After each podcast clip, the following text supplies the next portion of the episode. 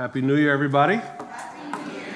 All right, first Sunday of 2024. Um, we're going to go to Scripture. Uh, we're going to be spending some more time in Philippians chapter 4, verse 5 to 9. It reads as follows Let your reasonableness be known to everyone. The Lord is at hand. Do not be anxious about anything but in everything, by prayer and supplication with thanksgiving, let your requests be made known to God. And the peace of God, which surpasses all understanding, will guard your hearts and your minds in Christ Jesus. Finally, brothers, whatever is true, whatever is honorable, whatever is just, whatever is pure, whatever is lovely, whatever is commendable, if there is any excellence, if there is anything worthy of praise, think about these things. What you have learned and received and heard and seen in me, practice these things, and the God of peace will be with you. Amen. Let's pray. Lord Jesus, we thank you for the gift that it is to gather as a people, to gather under your lordship. And we pray that you would speak to us as we come to your word this first Sunday of a brand new year. We come with expectant hearts Lord, we're so desperate to hear your voice, to know your mind, to be changed by you. Holy Spirit, would you glorify Jesus, move in our midst, help us to see Christ more fully. We thank you, Lord, for the grace that you meet us with. In Jesus' name, amen and amen. You know, I've been. Uh, thinking a lot about anxiety, um, as one should if you're doing a sermon series on anxiety. Um, it's not the most fun thing to think about. Um, it's a complex experience. Um, to the experience of anxiety, the feeling of anxiety, um, it's not something that we look for. It's not something we enjoy or go seeking out. It's often something that we're trying to figure out how to manage, how to cope how to find a way forward, how to amass resources in order to overcome uh, and manage this experience that can be quite debilitating at times. Um, I won't ask for a show of hands, but maybe if you're down to give me like a little grin, if you've ever had like like difficult anxiety, you know, just like man, I remember y'all the most honest people in the world. It's like a grin ain't enough, you know, like me. Um, it's, it's such a challenging thing. It's a complex, a complex experience. Um, you know, I, one of the things I realized as I've been thinking about this that you actually don't really know a person till you know their anxieties. And the comfort with which to share your anxieties doesn't happen all the time. Um, we can stay in small talkville a long time. Um, oh, lovely weather, or oh, what about those Knicks? You know, just we could stay there for a long time and never actually venture into the area of our souls where we say, This is something that I persistently worry about. This keeps me up at night. This can suffocate me. Why? Because it's not an easy thing to break into that kind of conversation, to go there. It's heavy, it's difficult, it requires trust. Um, but you never really know someone until you actually know what they're anxious about, what creates persistent worry in their life. But I'll take it a step further. You don't really know anxiety. Anxiety is a complex thing until you take time to kind of break it apart and kind of get under the hood and, uh, and ask the question what's creating this persistent sense of worry? What's causing me to experience this like dread that's coming over me? Stress shows up in my life, and now I become anxious about what I'm stressing and what's causing stress. But what's causing that anxiety? Um, if you could just imagine, just, uh, just kind of pretend with me, if you could take anxiety and put it in a vial, the kind of vial that, that fills up if you go to get blood work, um, if you could put anxiety and put it in a vial and go get it tested, the test results will come back and it'll say a lot of things, but it'll definitely say two things. It'll say two fundamental things that create anxiety. It's like two sides of the same coin, even though it's two different things. The first thing that will come back when you're trying to understand what creates your anxiety, what creates uh, a sense of persistent worry and stress, is that anxiety is made up of the things that we don't believe about God. Theologically, I'm not talking about from a psychotherapy standpoint, but theologically, from the lens of Scripture, one big contributing factor to anxiety is what you and I don't fully believe about God. Whatever you and I don't fully believe about God will become the breeding ground for anxiety in that area. So if you don't believe that God is your provider, that He will provide all your needs, then anxiety for finances and just provision as a whole is going to run rampant. Why? Because there's this big kind of theological hole in your heart and mind where the knowledge of God, His character, is meant to fill and to be a safeguard and protect us and a strong tower that we could run into. But when we don't have a sense of who God is in these areas of our life, whatever area that is, and we don't fully believe it, persistent worry grows in those spaces of our soul. So, one thing that anxiety tells us, te- anxiety tells a story. One aspect of the story that it tells, it reveals what you and I have yet to fully believe about God. So think about what you're anxious about. Think about where you experience persistent worry. Because we talked about this when we looked at the text last week that what Philippians 4 6, it's, it's not telling us that we can't experience moments of anxiety. When it says don't be anxious about anything, Actually, when you get into the original language, what it's communicating is don't allow yourself to live in a constant state of anxiety, a constant state of worry. It's not saying that you and I can't have human moments where we feel anxious here and there, where stress comes, and now all of a sudden we find ourselves having a moment of worry. But no, this is telling us to not have a persistent state, a persistent, constant mentality of worry, because in that persistent state of worry, what's underpinning it, what's undergirding it, is the absence of the knowledge of God in that area of our life. So, again, identify what causes anxiety for you. And if you scratch the surface spiritually, what you will come up against is, oh, I actually don't believe this to be true about God the thing that I'm anxious over, reveals what I don't fully believe about God. I remember uh, years ago, I was uh, in this Saturday program that we had for kids at my previous church, where we would pick up hundreds of kids from our neighborhood. Uh, we would rent school buses and go to their homes and pick them up. And in many homes, it, it was like the parents were like they couldn't throw them fast enough to us. They were just like, here, take my kid, which is kind of crazy for me to think about. Like, they didn't ask much questions, they didn't no background check. They just wanted a relief from their kid. And, and here we were, church people saying, hey, come, we'll pick up your kids, we'll uh, teach them about God, we'll create fun game experiences. And we're filling these buses with hundreds of kids. We'd bring them to church. And then in that environment, we would teach them scripture, we would play games with them, we would feed them, and, and all in, all in the, in, we would do all of this with the intention just to share the gospel, to share the good news, to let these kids know that God loves them, that He's mindful of them, that Jesus has a plan for their life. I remember this one kid, he was really difficult.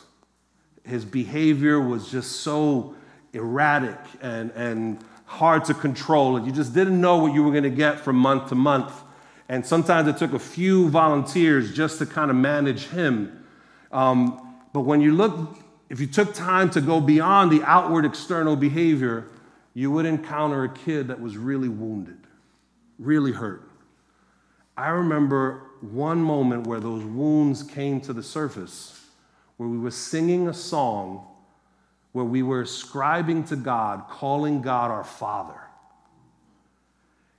And this little boy began to grimace whenever God was referred to as Father. Because for him, Father meant someone that leaves you. Father meant someone who would hurt his mother. Father meant someone who didn't want anything to do with him. I would imagine if I met that young boy today, there probably would be a lot of anxiety around trusting that God would remain faithful to him, that God wouldn't leave him, that God would be present, that it would be difficult to trust that God is who he says he is because of the trauma that he experienced. A lot of times, what we struggle to believe to be true about God is we struggle because we've had traumatic experiences. We've had painful realities that make it difficult to believe who God says He is. That's, so, so, one aspect of anxiety is the absence of faith applied to who God is. Whatever you're anxious about, if you scratch the surface, you're going to come in contact with something that you don't fully believe about God. Will He be faithful? Will He be good enough? Will He truly care for me? Is He really mindful? Is He really with me? Does He really love me as He says He does? Will He really provide? Is He powerful enough?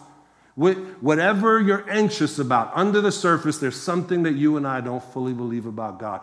That's one aspect. The other aspect of anxiety, again, two sides of the coin, the other side of the coin, it's not the absence of faith, it's actually the misapplication of faith. What do I mean by that? You could have really high faith and still be really anxious if you place that faith in something that's untrustworthy. When I say misapplied faith, I'm describing you and I applying our faith, attaching our faith to things that will ultimately disappoint us. Have you ever had the unfortunate experience of being dependent on someone being your ride to get somewhere who has an interesting relationship with time? Where the, this is the kind of person when they say, Oh, I'm leaving in five minutes, scientists have still yet to discover what that actually means. What, what does that mean in your universe? Five minutes. Or I, I just left home and if you actually have their location, no, you didn't. You're a liar. You're still there. What is it like depending on someone like that? Oh, it's stressful. It, it, it, you, you, don't, you don't trust with ease. You don't trust with lightness. You trust with anxiety. Where, where you're like, hey, where are you going? Like, I'm, we're heading to the airport. Oh, that sounds great. You're going on vacation. That's lovely. Why do you look so stressed? Because you know john's my ride that's why. I don't know when he's going to come. I don't know like you, we might be running through tsa you know we, we might miss our flight. When we misapply faith when we put strong trust in weak things anxiety brews. When we put a lot of confidence when we put ultimate confidence in things that will ultimately fail us, anxiety multiplies. And so, for some of us, as we're trying to locate the source of our anxiety, on the one hand, if we scratch the surface, what will come to the surface and say, Oh, this is what I don't believe about God. This is what's causing my anxiety. I don't believe Him to be faithful. I don't believe Him to really be my provider, my healer, my miracle worker. But the other thing that will come to surface is actually, I'm anxious because I keep putting faith in things that don't deserve my unyielding faith. Put your faith in a job for your confidence, your security, and you're putting your faith in something that will disappoint you. Because even if you don't get fired, that job could not remotely fill the, like the needs of your soul. Doesn't matter how, uh, uh, some of the most empty, frustrated people I've ever met have amazing careers. Why? Are they still so empty and frustrated? Because that job is never going to scratch every itch in their soul. It's impossible to do so. And if you keep looking for that job to do so, it is going to disappoint you. And in the disappointment and the frustration, it's going to make you anxious. Some of us are anxious because we keep trusting people that have shown themselves to be untrustworthy.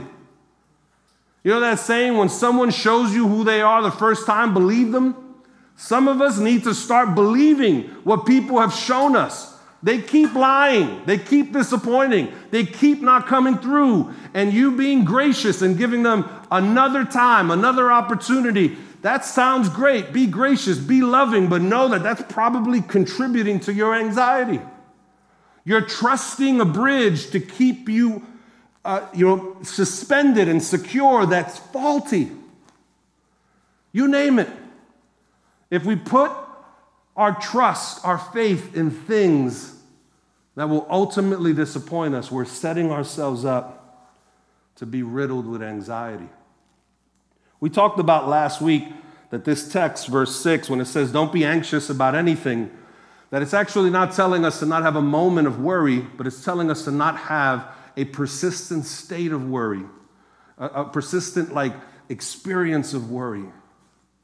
And for some of us here today, the homework that we've been invited to do is, is to excavate in our souls where are we experiencing persistent worry? Not a one off moment, but persistent worry. The type of worry that even though a new year has come and gone, that remains the same. That actually you've been worrying about that for as long as you can remember. What are the things that are creating persistent worry in your life? They reveal what we don't believe about God or where we're applying faith to things that will ultimately disappoint us. But wherever we're at, whatever's causing our anxiety, whatever's forming it, however we're experiencing it, God has a lifeline that He extends to us. No matter what your experience of anxiety is today, God has help. He has rescue for us.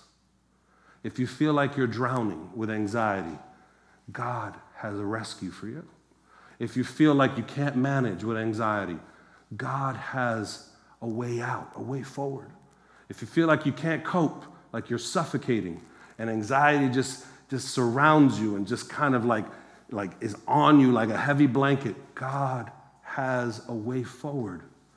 And the way forward is absolutely beautiful.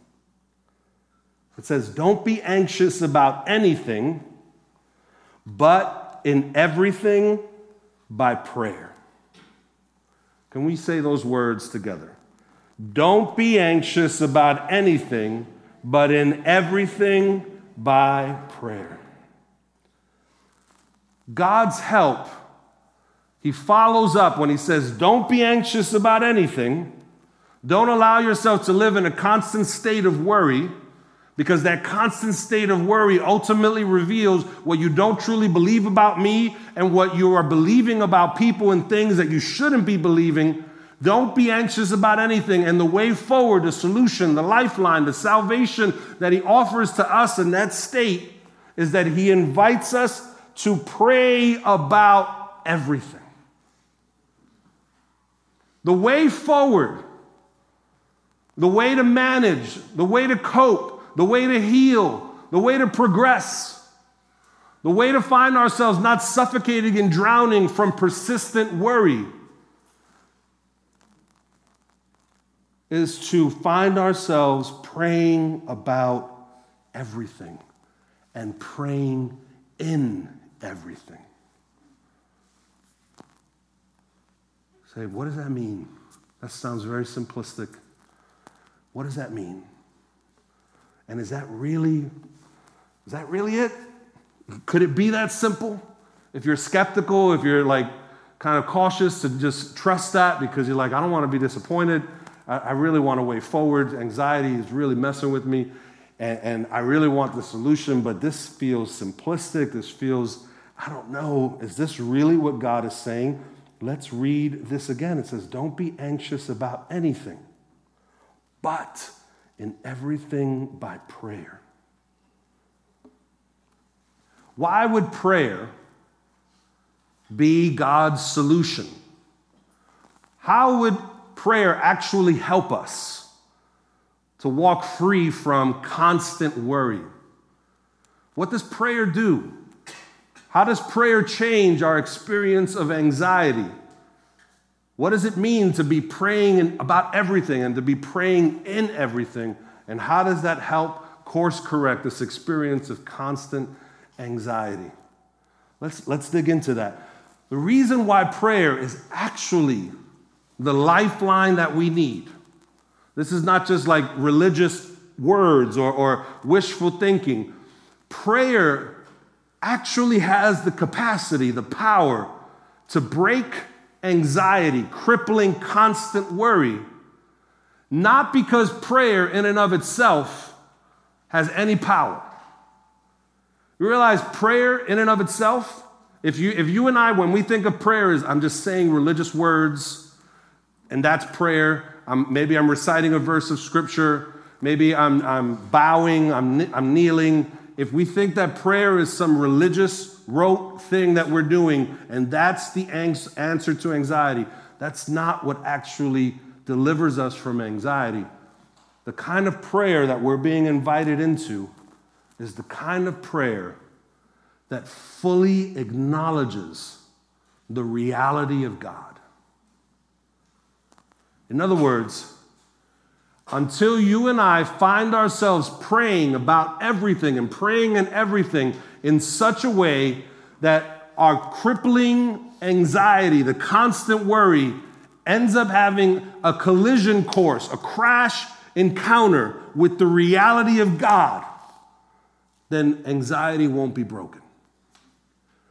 But if you and I pray about everything and pray in everything and pray in such a way that whatever is causing us to have anxiety has this encounter with God, the reality of God. And now, where I'm anxious and I don't believe He's faithful, all of a sudden I'm encountering His faithfulness. Where now I'm stressed and I feel like everything's gonna fall apart, and now all of a sudden I'm encountering His sovereignty and that He holds my life in His hands or, or uh, there, there's a miracle I need, and, and no one can answer this situation. And now I'm encountering the reality of a God who's limitless and all powerful and faithful throughout the generations. And his word gives me ample evidence to trust him, even in the darkest, bleakest moments of life. When we pray in that kind of way, anxiety begins to break. We pray about everything and in everything. Because when we pray in that way, why it delivers us and changes our experience with anxiety is because that kind of prayer says something very powerful. It says, I am not carrying this burden alone anymore. I'm not trying to solve this on my own. You know, the things that make us the most anxious are the things that you alone are carrying. You should be anxious about that.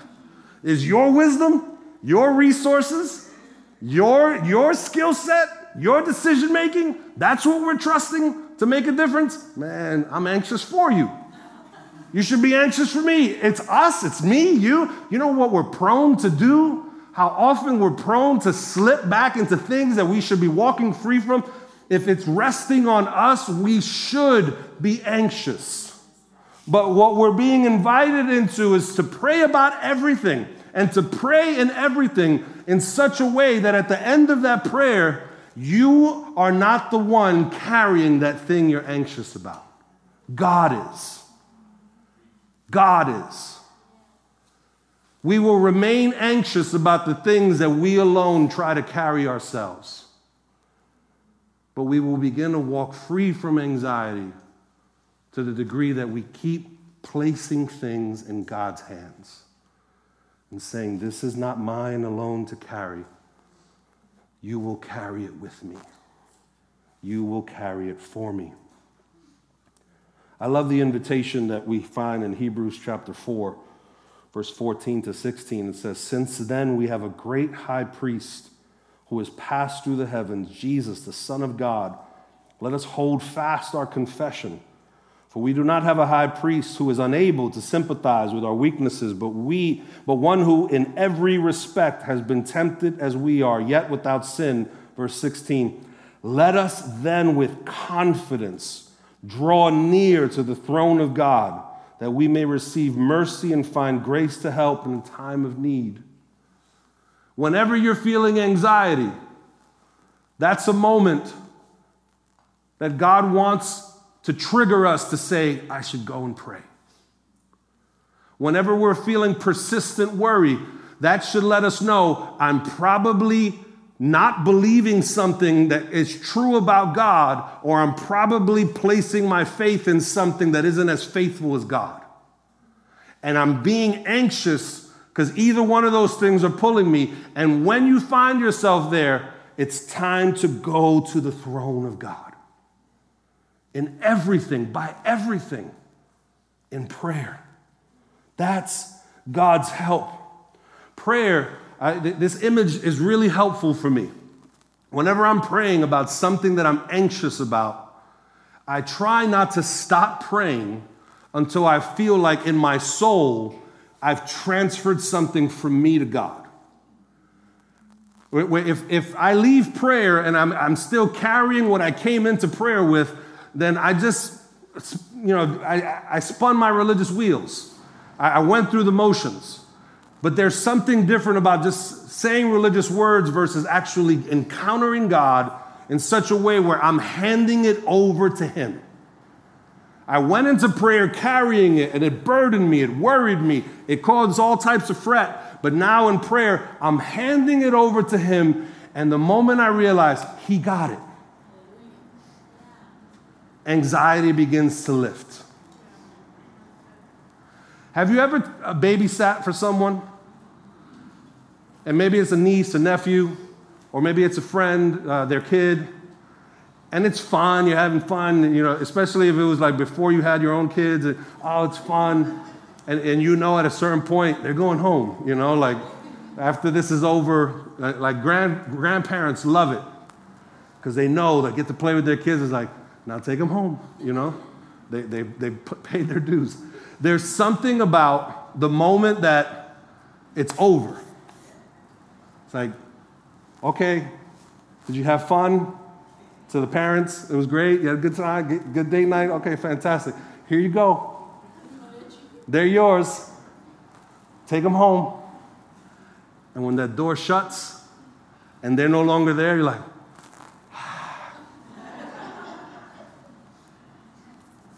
How many have ever had, I never like to borrow money, especially from friends, because uh, I could owe it to them for like 30 seconds, and those 30 seconds, it's burning through my mind.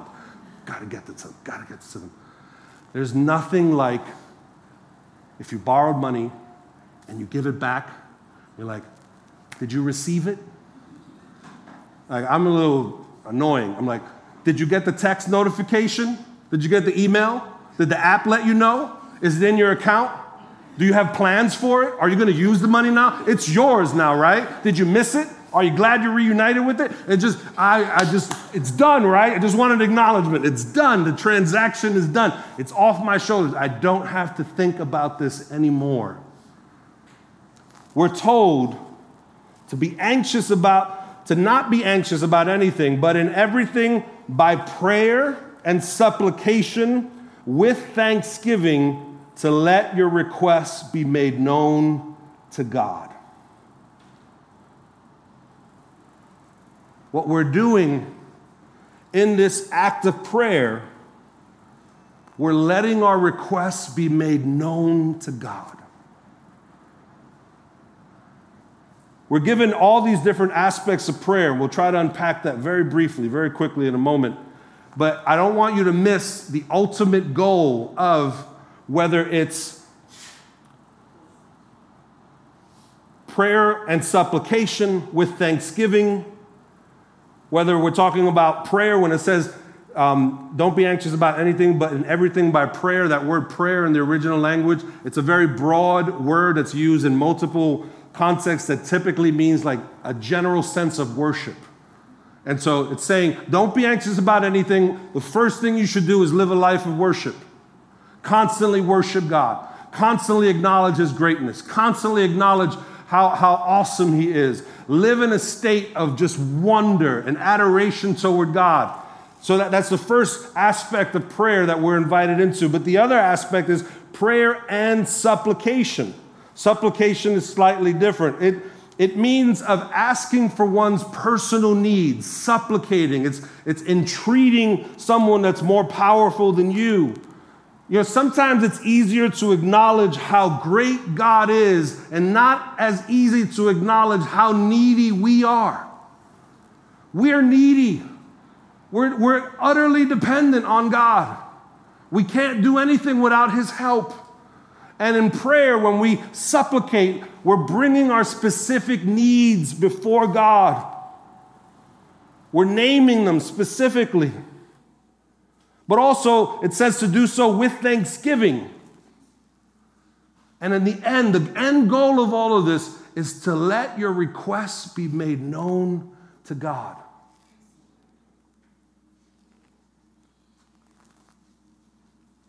how powerful it is to come to a place and say,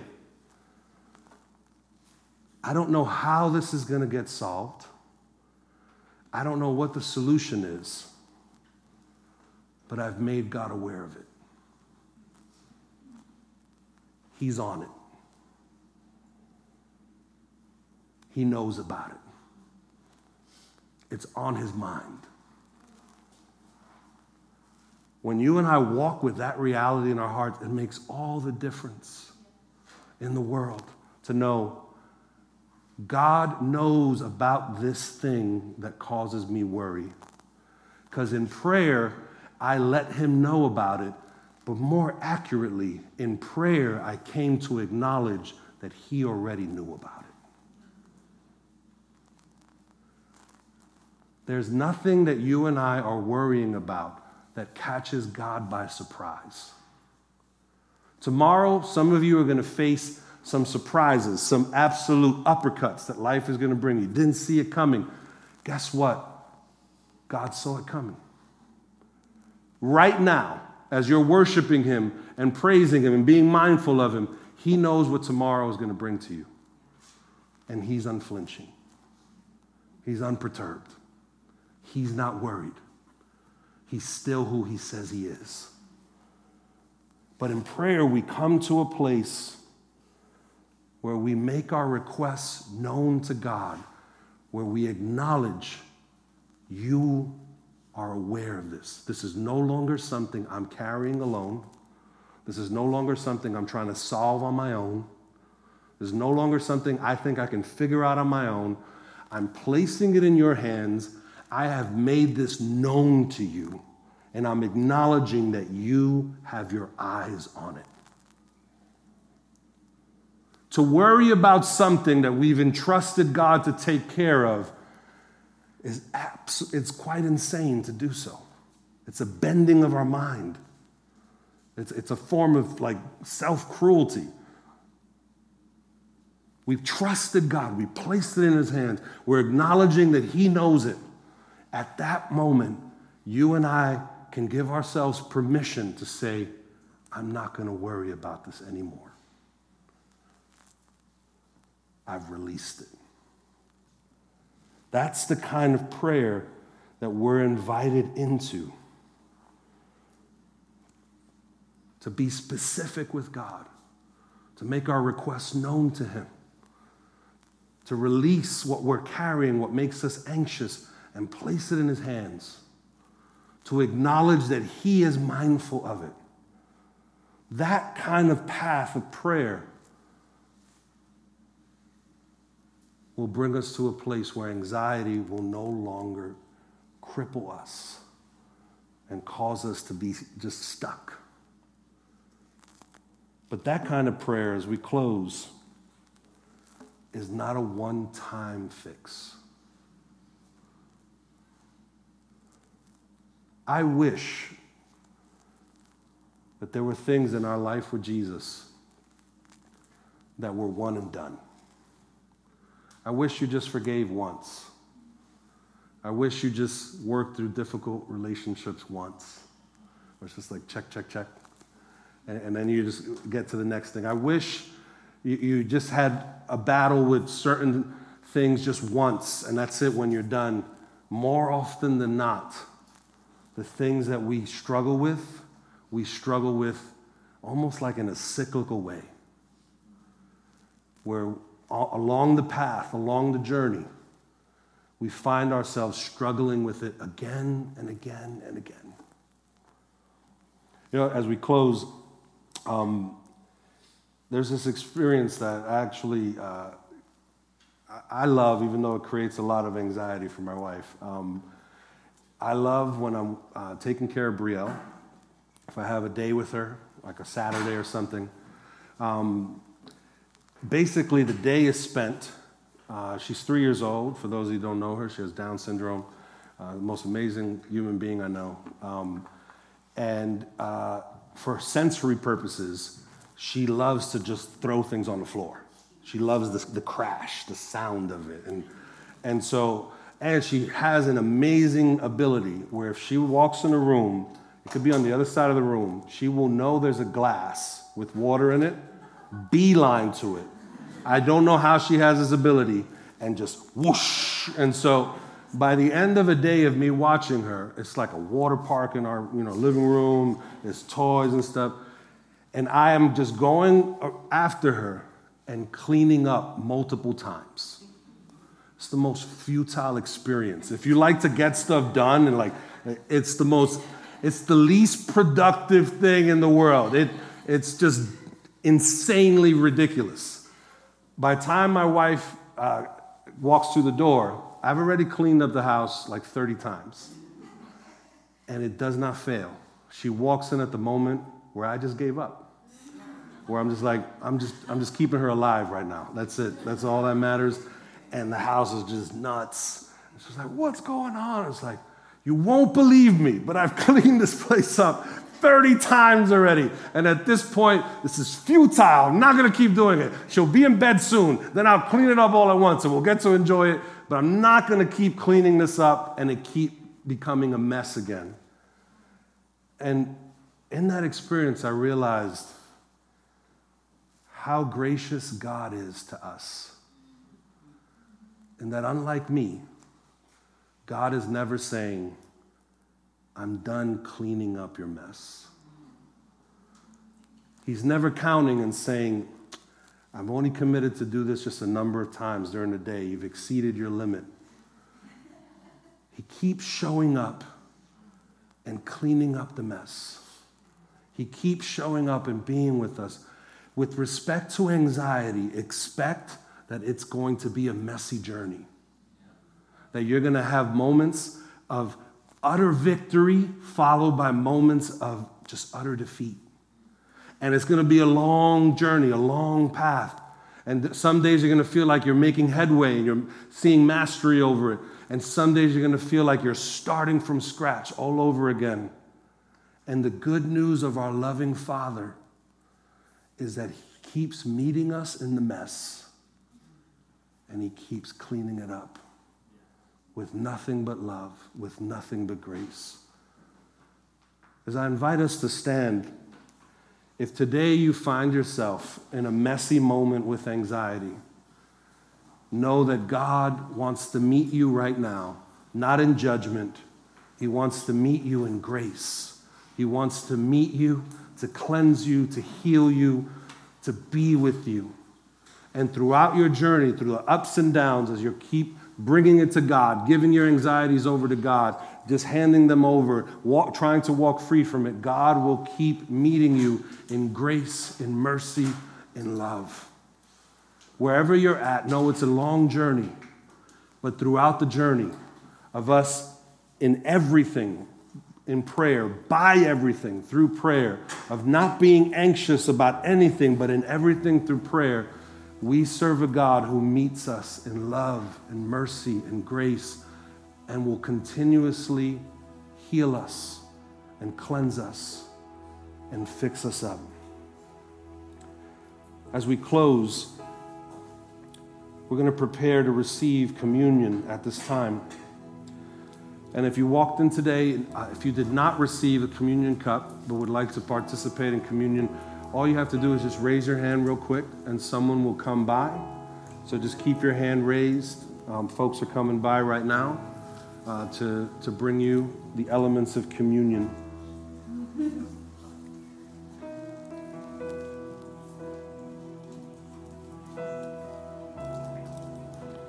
As we prepare to receive communion, let's have the bread in hand. The scripture says in 1 Corinthians, the 11th chapter, verse 23 For I received from the Lord what I also delivered to you that the Lord Jesus, on the night when he was betrayed, took bread, and when he had given thanks, he broke it and said, This is my body, which is for you. Do this in remembrance of me. Lord Jesus, we thank you for your broken body that your word says, by your stripes we were made whole, and that the punishment of our peace was upon you. We thank you that your broken body is our healing as you died in our place. We receive your sacrifice by faith. Let's receive the bread at this time.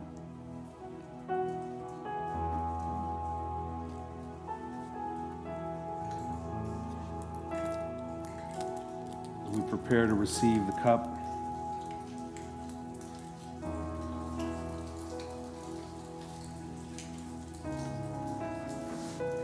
Verse 25 says, In the same way also he took the cup after supper, saying, This cup is the new covenant in my blood.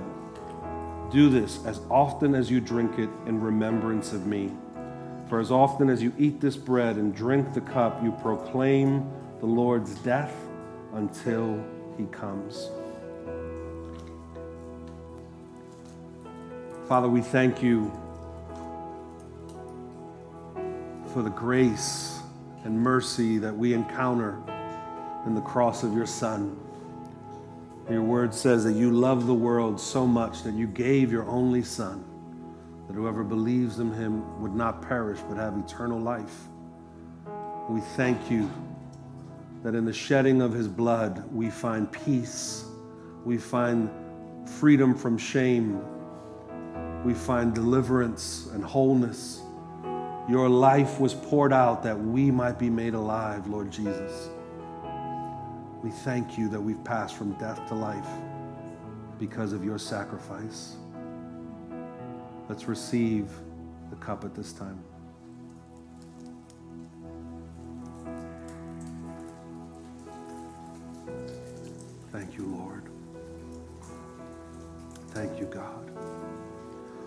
At this time, as the worship team begins to lead us in a time of prayer and confession and response, the prayer team is in the back, and they would love to pray with you regarding anything you would need prayer for, the words that were shared earlier, anything the message might have stirred for you. And so, over these next few moments, if you would like prayer, all you'd have to do is slip out of your seat and go and receive prayer. With that, could I invite us, if you feel comfortable, could we raise our hands in the presence of God as we direct our hearts, our bodies, our minds toward Him, acknowledging His goodness, His grace, His mercy, His favor that is with us all the days of our life. Let's worship Him in these next few moments. I lean.